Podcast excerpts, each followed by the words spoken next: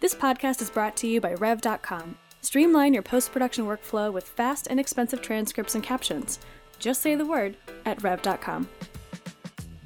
Hey, everybody, this is Charles Haine here for the No Film School podcast, the week of March 12th, 2020. We are going to be talking about a lot of stuff. We're kicking off talking about COVID 19 and its further implications for the filmmaking industry. We're going to be talking about South by Southwest. We're going to be talking about best practices for remote work. Then we're going to have some non virus related tech news from Blackmagic and a and non virus related Ask No Film School from a man named Robert. So, all of that this week on the No Film School podcast. I'm here with George Edelman, editor in chief. Hey. I'm here with writer Michelle De La Tour. Hi, everyone. And the first thing we're going to talk about is specifically the impacts we're starting to see here in North America. I know international uh, filmmakers have been seeing impacts for a few more months than we have of the COVID 19 virus. I teach at one of the big three film schools in New York. Uh, we, I talk about this a lot. We have not canceled our classes, but the other two big film schools in New York, NYU and Columbia, are both online only at this point, and at least for the next week or two. So there are real implications in the film industry that are sort of happening at the educational level, at the professional level. I work on a studio lot, and I will say that anecdotally, I was in the parking lot yesterday taking a phone call, and I've never seen the parking lot so empty.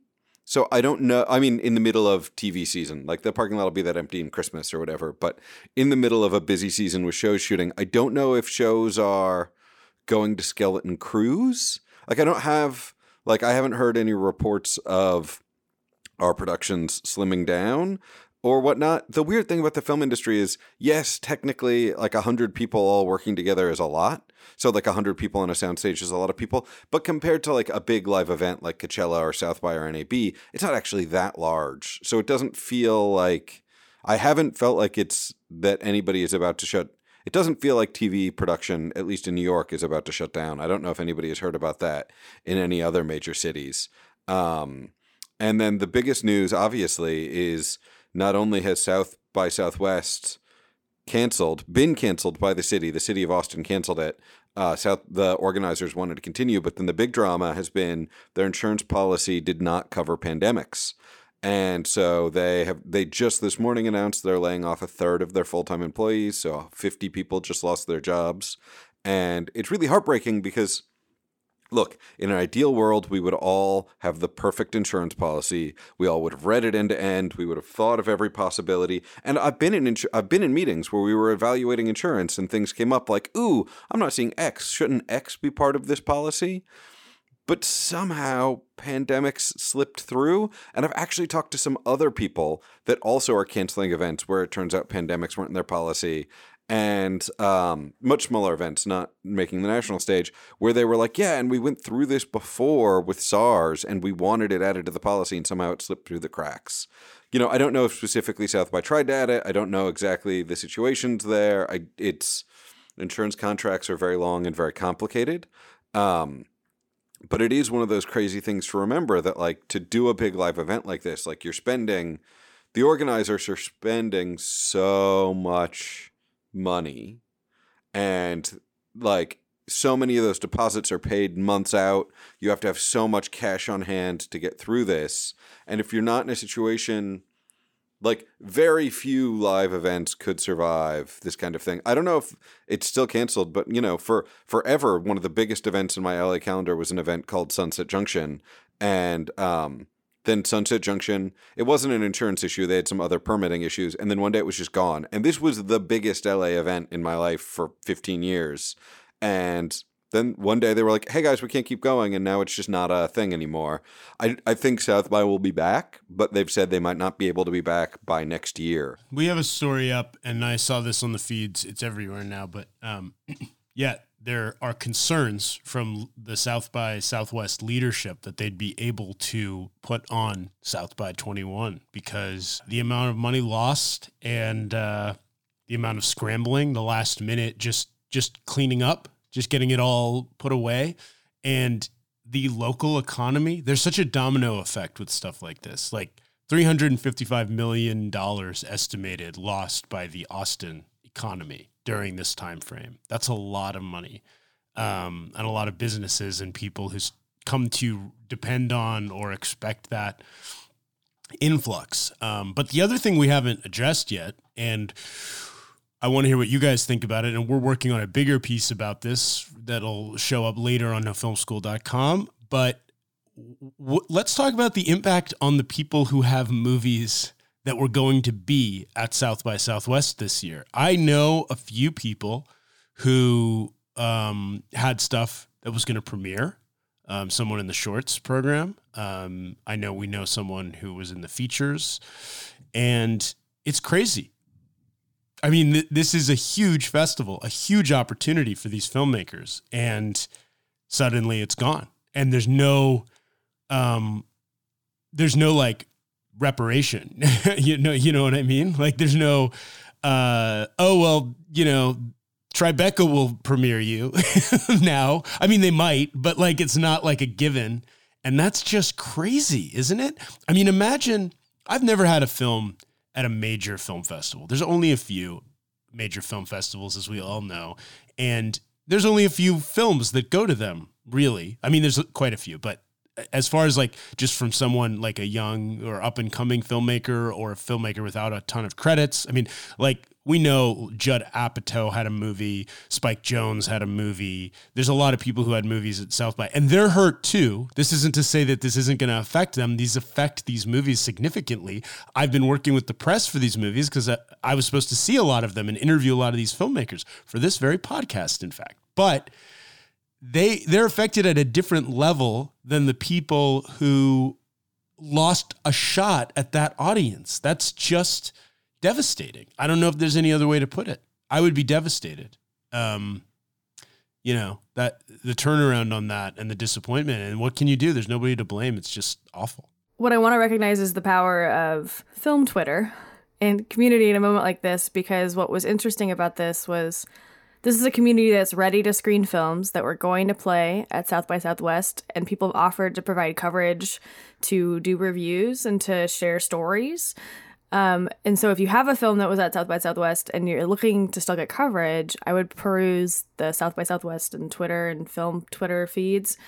I mean, South by Southwest was already an amazing festival, and really it was an amazing community. And I think people really come together and pitched proposals. There's been things like, hey, should should Vimeo do a virtual film fest for folks? So there are I think people recognize that there's a possibility of trying to give coverage to folks. That's not the same as giving No, that's a know, great point. And thanks thanks for bringing that up because people may not know about that audiences may not know about that or outlets or uh, or filmmakers but yeah we are still gonna cover like we're not yeah. we're still excited to cover everything we were going to cover or try to. Um, but it just changes. I guess what I was saying is what I started to saying, but I derailed myself, and I'm curious what both of you think about it. Is if I had a film that got into South by Southwest, I would be excited not just for the exposure that it gets me, but I would be excited to go to South by Southwest with my film. And missing that would be the part of the emotional challenge and the and the devastation that I would experience would just be how sad I am that I'm not going to get that experience because it's a very, I mean, it's a special thing. Oh my god! Especially if it's like your first big feature or your first thing that could yeah. have yeah. had the opportunity where you know you'd been, especially because you know South by like many people south by is the right home for them but it's also the way it goes in the sort of application cycle. A lot of people who got into south by were probably rejected by sundance not all. Some people are like i want south by or nothing. That's my home. But a lot of people may be rejected by sundance and slamdance and then get into south by. And so it's like a bit of a it's a long complicated journey for a lot of filmmakers to find their audience and then to have it yanked from you. Uh must suck. It's it's interesting you brought up Tribeca I I think Tribeca will probably end up canceling as well. New York is in a little bit of a moment, but it it doesn't it seem like there is some sort of opportunity to be like, okay, where is a reasonably remote place? Like, could we find an off-season ski resort in West Virginia and just hold like the South by Tri South Becca Makeup Festival for like June for a couple days to like screen everything and everybody get together and like because it won't be tied to because both Tribeca and South by have like 50 million other events going on that are like technology and whatever. But if it was just like, we just did the film festival and only like 10 to 15,000 people came and it was June or July, so maybe it's burned itself out a little bit. I would I would totally go to South Becca if if somebody from those organizations wants to make that happen or Film Twitter wants to make the hashtag happen. I would I would go to a ski resort in July to see. Can I also before I want to just interject because if anybody who listens knows anybody or is someone who had a film or a project that was going to be there, let us know. Reach out to us and we will help. We want to help because I think that, I mean, we're not the only person, place that's going to do this, but I think that it would be good to try and create, to try and pile onto the movement maybe you're talking about, Michelle, to try and get as much exposure to those projects as possible and make sure people know about them or help try to cover them in any way we can, just to get everybody's awareness of them out there. Um, I'm sure there's a lot of people working very hard to do that, but I just want to throw yeah. that out there. And I wish that there was something similar for music and EDU and interactive because I don't think that they have the same kind of flexibility. I wish that there was something in place for the music festival and EDU and interactive too that could be very similar in, in the sense that we were giving coverage or providing some sort of opportunities for folks that were going to go or perform for the first time at South by Southwest. Um, I don't know what there is on the table for musicians. I know that some musicians are still doing smaller scale shows in Austin if they're already there, they're already planning to be there. Um, we'll see. We'll see if there's a try. I'm going to call it Tri West as opposed to South Becca. I, I want to mention that we, we got right into the South South by Southwest is like one of the big recent developments in what's going on with the coronavirus or COVID nineteen fallout or reaction. But I want to bring up that that it's not limited to that and in the last week if you if you're if you haven't been kind of following these stories it's everywhere. It's had a huge effect on the economy. All these things are going to affect our community and industry. Like it's just impossible not to beyond things like south by southwest. Um, it's going to affect people's ability to go to movie theaters. Like you said charles it's going to affect people's ability to go to shoots or their comfort level with those sorts sure. of things. I think we can talk a little bit about both maybe what filmmakers can do or or how they can approach this um, and segue into some of those kinds of conversations. We all we've all heard about like best practices, you know, avoiding the the handshakes, cough into your elbow, hand sanitizer if you can find any out there because I think it's sold out everywhere. Um, you can buy wipes and hand washing and hand washing for a long time and singing songs when you hand. I mean, there's just a lot of stuff, but I don't believe buying tons of toilet paper is necessary. Though that seems to be something people are doing as well. Uh, but I don't know. Like, what can we talk? What should we like? What do you guys? Let's get. You know, Michelle brought up a great point um, and I'll kick it over to you for this about working remote and best practices there because I think every industry is going to start doing that, but certainly our industry is going to start doing it more. There are several tricks of the trade and lots of tools of the trade of working remote that should make this a little easier and hopefully still creative for folks that are doing creative work. So you've probably heard of frame.io or Wipster, which kind of helps for live review. I went remote about a year and a half ago, and so I have a couple of lessons, I guess three lessons that I would share. Um, first of all, there are some tools out there that you can use to kind of simulate collaboration. So if you're used to to throwing ideas around and thinking by drawing on a whiteboard, you can use what's called a Google Jamboard. So Google Docs has a lot of tools that you can use uh, besides the sheets and the documents, but a Jamboard, which is basically a virtual sticky. Um, I would make sure that you're communicating with people early and often by various means. So That means Slack, email, phone, so that Zoom messages, Zoom chats, so that you're all on the same page because you can't just walk over and ask someone a question anymore by their desk. And this is for the social part because this is really important. Uh, I make sure to have at least two, two at the very minimum meetings a day when you're talking to a human. Set up those Zoom chats, Google Hangouts, Skype calls, whatever you need to do to talk to a human colleague as much as you can because there is there are moments in the remote world where it's just you and your computer. Other best practices, some of which are being same same for being in an office, using Google Docs and things to track your meeting notes and having um, an objective for your time together. Um, if you're on Zoom calls, ask folks to use their camera. So again, you can talk to a human and gauge responses. That's really yeah, I was going to ask, do you find so you've been remote, you've been doing remote work for a while. Yeah. Um, do you find that the FaceTime element is critical? Critical in the connecting. Yeah. Yeah, for sure. I think it depends on what you're doing. So if I'm collaborate, you know, if I'm talking to a freelancer on the phone, that's one thing. I probably don't need to have a video Zoom chat if I'm just talking logistics. But if I'm having a check-in with someone that I manage, if I'm for for meetings that are things like talking to someone that we manage, we're talking about work and we're talking about feedback, like having a camera there, I think is really helpful because you're gauging human interaction and it's just nice to see I think it's part of what an in-person meeting does, right? You're seeing how things are landing, you're seeing people's reaction to it that you just don't get over the phone. Yeah, um, I find that fascinating, and I, you know, I want to hear Charles. I know has some strong thoughts, and we've talked a, a, few times about the effects of being remote and not having inspiration strike in a back and forth when you're. Yeah. What, I mean, not that I would be on these these days, but like a cigarette break. Yeah. but like those kinds of moments where it's like, oh, that that's a great idea. You know, like that just popped in like to the moment. But um, yeah, we do a lot of remote through no film school. And I find that sometimes when you're having these sort of like back and forths, you feel like you're missing something or you can't gauge engagement or connection mm-hmm. or things are sort of lost. And then even on the phone or on like group calls, there's a funny meme going around now that says, I think we're about to find out how many of those meetings we had could have been emails yep. because like so many people in the world in every industry are used to these meetings where it's like did that did that have to be a meeting or could that have just been communicated and i always worry that when i call meetings when I force people into conference calls and video conferences that they're all thinking, why do we have to do this? Why can't we just get this information in a text form?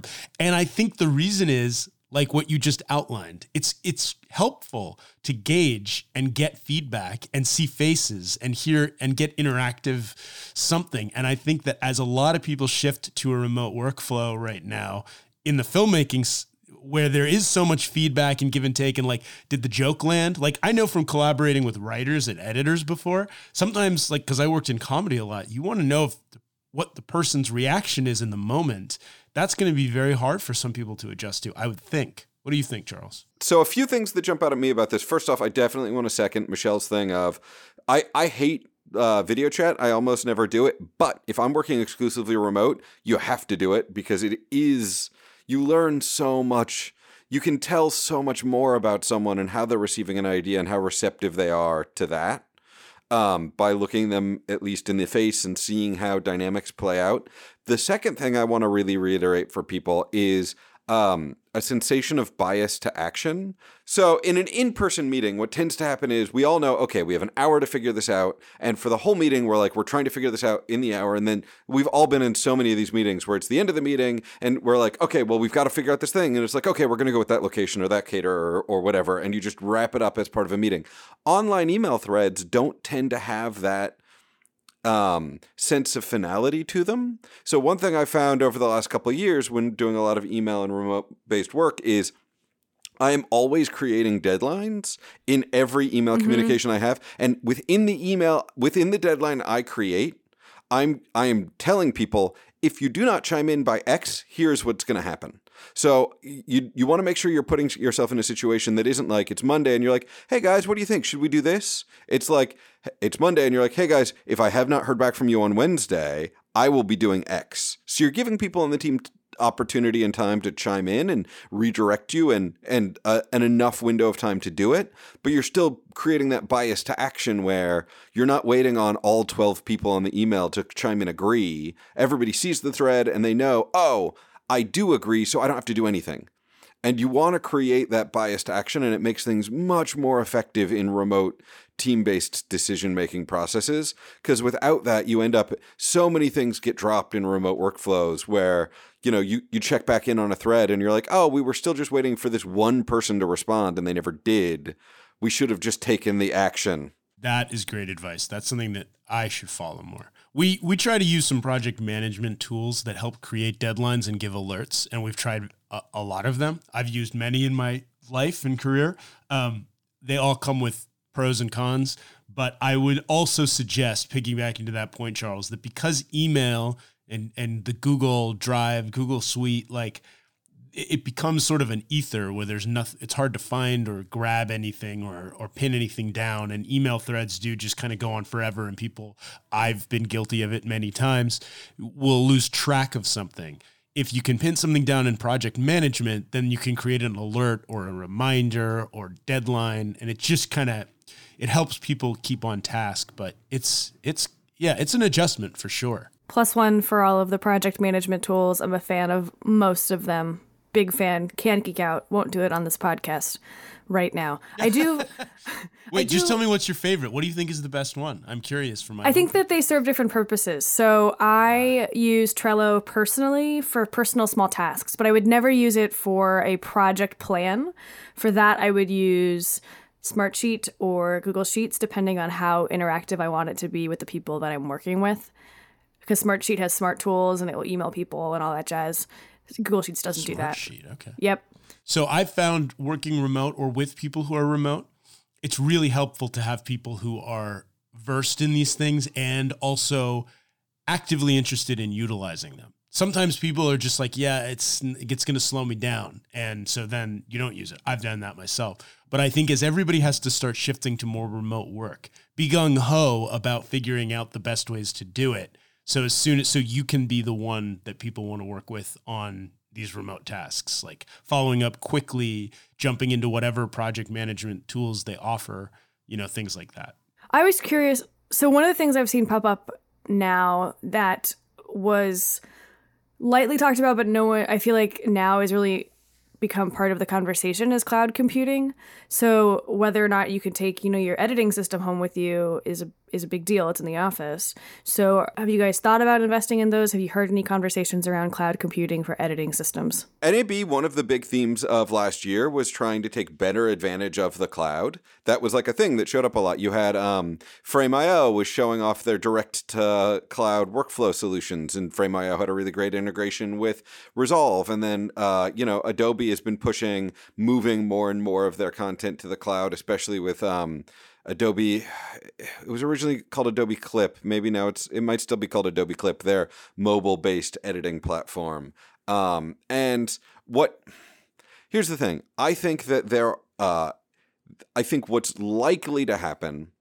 I think the hope we all originally had was that one of these editing companies, like you know, there's the big four: Apple, Adobe, Blackmagic, and um, Avid. And we all thought, all right, well, one of them will build a cloud tool set that will be usable and robust and wonderful. And then we will start moving these projects to the cloud.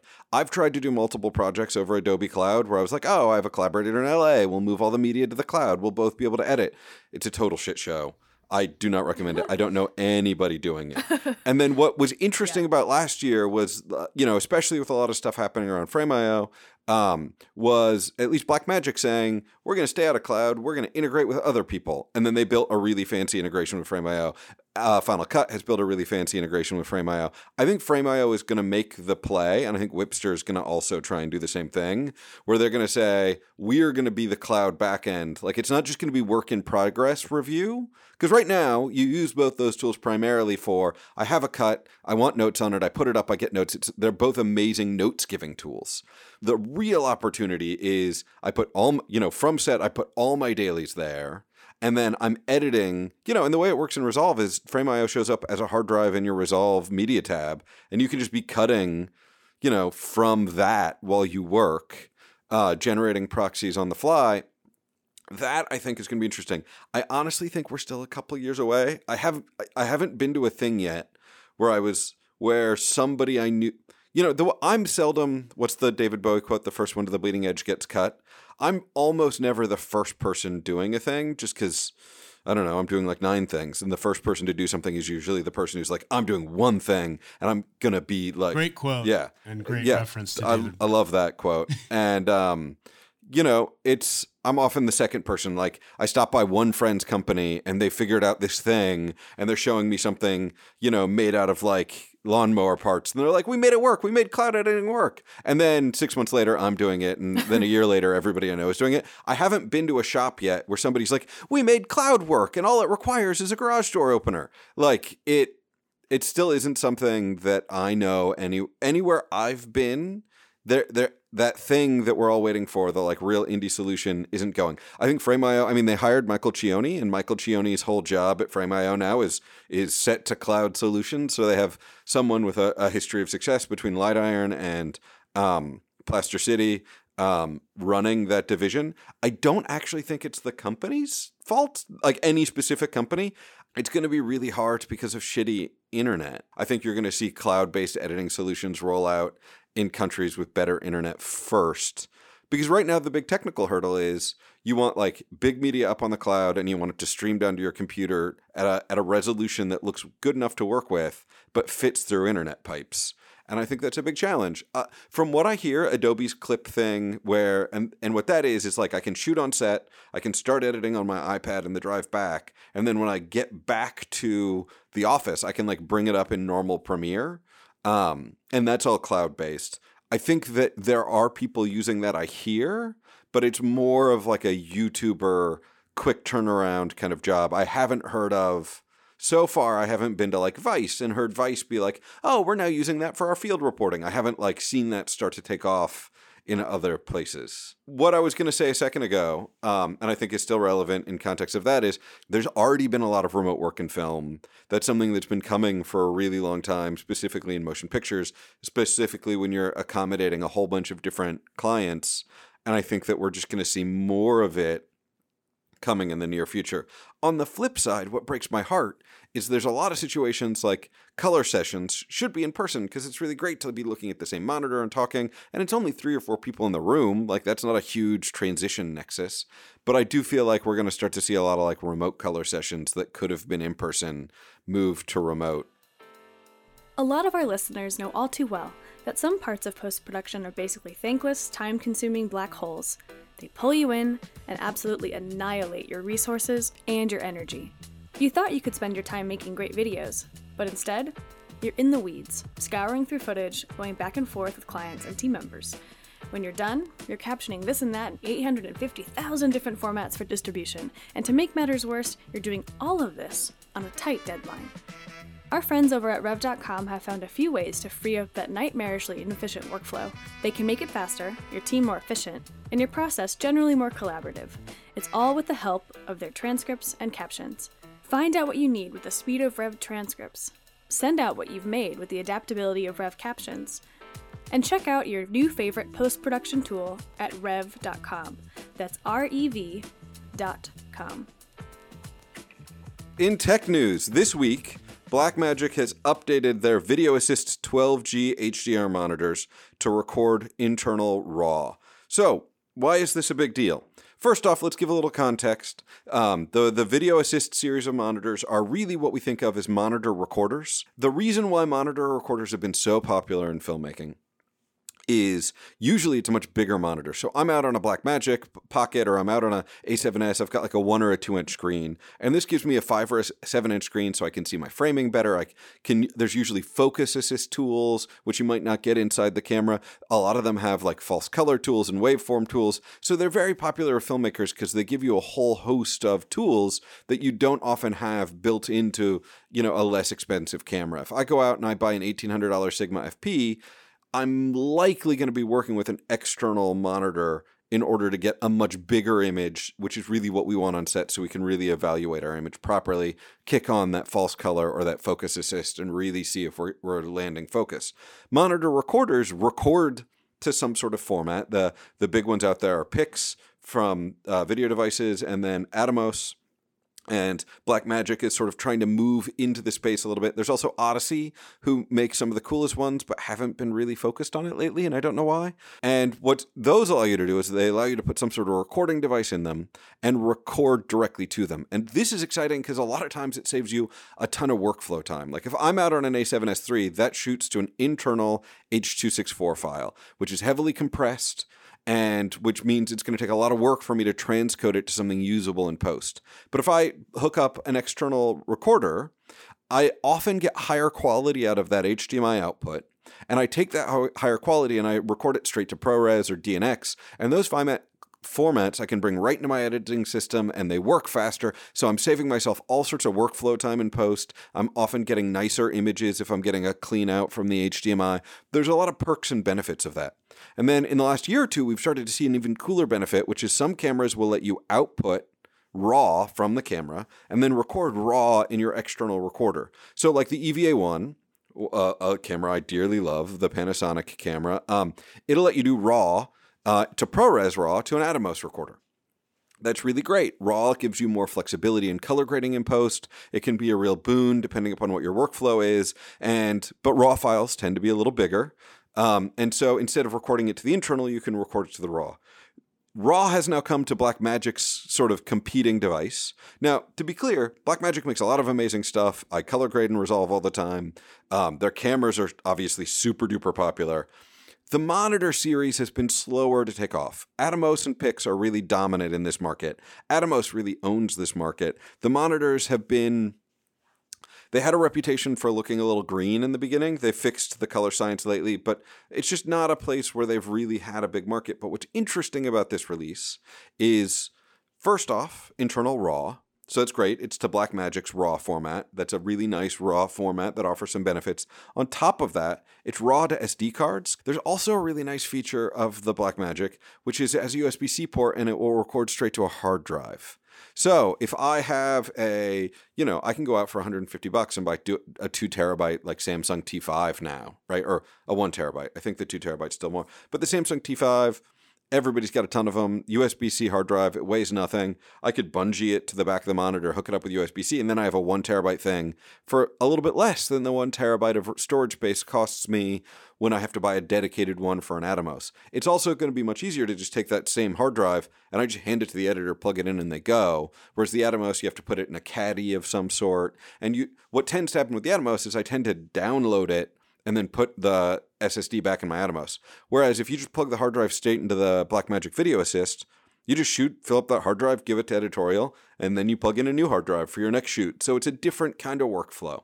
What's particularly exciting now for me about this is I believe, and Twitter will remind me if I'm wrong, that this is the first time I'm going to be able to shoot side by side, like the same camera, the EVA 1, will output ProRes RAW to an Atomos and it will output Blackmagic RAW to a Blackmagic Video Assist. So I can shoot the same setup on both and compare them because that is actually the kind of thing I enjoy doing. All right, and then our final item of the week is an Ask No Film School question. And this Ask No Film School question. So, one note about um, Ask No Film School is that we do prefer if you use your full name on the boards. And this question comes from Robert. Now, don't want to judge if Robert is your full and complete name. If you are a mononym, um, respect. But you, uh, if not, uh, do do try and edit with a full board. So, um, Robert asks, uh, I have a zoom lens on a Blackmagic design camera, and I want to do. Uh, it has manual focus and zoom can you add can you tell me about a like what kind of setup I would need so I could control zoom and focus from the tripod instead of reaching around and shaking the lens? And this is a really good question specifically because in the title of the question he mentions something called LANC and I wanted to talk a little bit about LANC and talk about why we it doesn't show up in film. So LANC is a remote control protocol for that's very popular in stills cameras. Um, You'll see a lot of stills cameras that have like a LANC in port. You'll see it a little bit on video cameras, but it's really not something that is used as much anymore. It was really sort of like a prosumer video thing. But what it originally allowed you to do, which is why the question came up, is it would allow you to have like a little handle on your tripod and you could control focus, iris, roll, and cut through a cable that went up to the camera. And then it would use the internal motors on the lens for it to work. The problem is, is LANC usually was most successful when everything was part of one system. So if you had like an XL1, you might have had a LANC port work really well because the lens is built into the camera body, and then you buy a LANC controller from Canon. It's all made by one company. It all really works. You're dealing with a situation where you have a Blackmagic camera, and then it's a you mentioned it's an M.Zuiko lens, which is not Blackmagic, and the interface and the compatibility and everything of all that, we don't tend to try and make that work very much in motion pictures. What we usually do in motion pictures is we focus on external ways of controlling the lenses. And we do this because most lenses don't have internal motors. Still lenses do, and Panavision DXL lenses do, but a lot of them don't. So usually we want to build a system where if I can put something up that doesn't have an internal motor, um, it is usually preferable. And I do have to say, I, I, don't often do Ask No Film Schools where I talk about a specific brand, but if you are looking for an affordable solution, I would look at Tilta. Tilta's low cost wireless follow focus setup is ridiculously good for how cheap it is. And its um its controllers are specifically built to be like really easy to mount onto like a gimbal so you could control focus iris and zoom while holding a gimbal and you could easily rig them onto a tripod so that your tripod pistol is giving you focus iris and zoom control what's the price range for something like that and are there other alternatives so if you don't want wireless if you want if you don't go if you don't mind going like manual uh, Tilta has a hundred dollar manual follow focus. I just uh, met with someone last week. I'm reviewing something else they had, and they happened to have that with them. And um, for a hundred dollar follow focus, it was crazy good. I mean, there's little hiccupy things about it, but it's hundred dollars. Um, the you're probably if if your goal is you don't want to be reaching around to the front of the camera, you want your control from the back, you'll probably want something wireless. Is the Tilta like twelve hundred dollars or something else insanely cheap? The Tilta is ridiculously cheap, especially because that comes with like two controllers and two motors. So it's not like I think there's even a wireless Tilta setup for like five hundred dollars for like one motor. So this has been Charles Haine. Uh, you should check me out on the Instagram at Charles Haine or on the Twitter at Charles Haine. Uh, you can also check out my upcoming web series, saltypirate.tv. It is launching later this spring. It'll be on Ficto and Amazon Prime and Vimeo VOD. And I'll be running a whole bunch of articles about it. I also wrote a book called Color Grading 101, so you can check that out and all of the good stuff this is Michelle De La Tour. Austin, we love you. Nashville, we love you. Please get in touch uh, if you have a film at South by Southwest or if you're what your ideas are for remote working to share with the world. And stay safe, everybody. And I'm George Edelman, editor in chief at No Film School. And uh, you can check us out at nofilmschool.com, see all the posts we're putting up, follow our coverage of what's going on with coronavirus, how it may affect future festivals, filmmakers in general, and certainly NAB, which is coming up soon. Uh, you can find us on Twitter at No Film School, our Facebook page, No Film School. And uh, yeah, rate, comment, and like the podcast. And thanks for listening.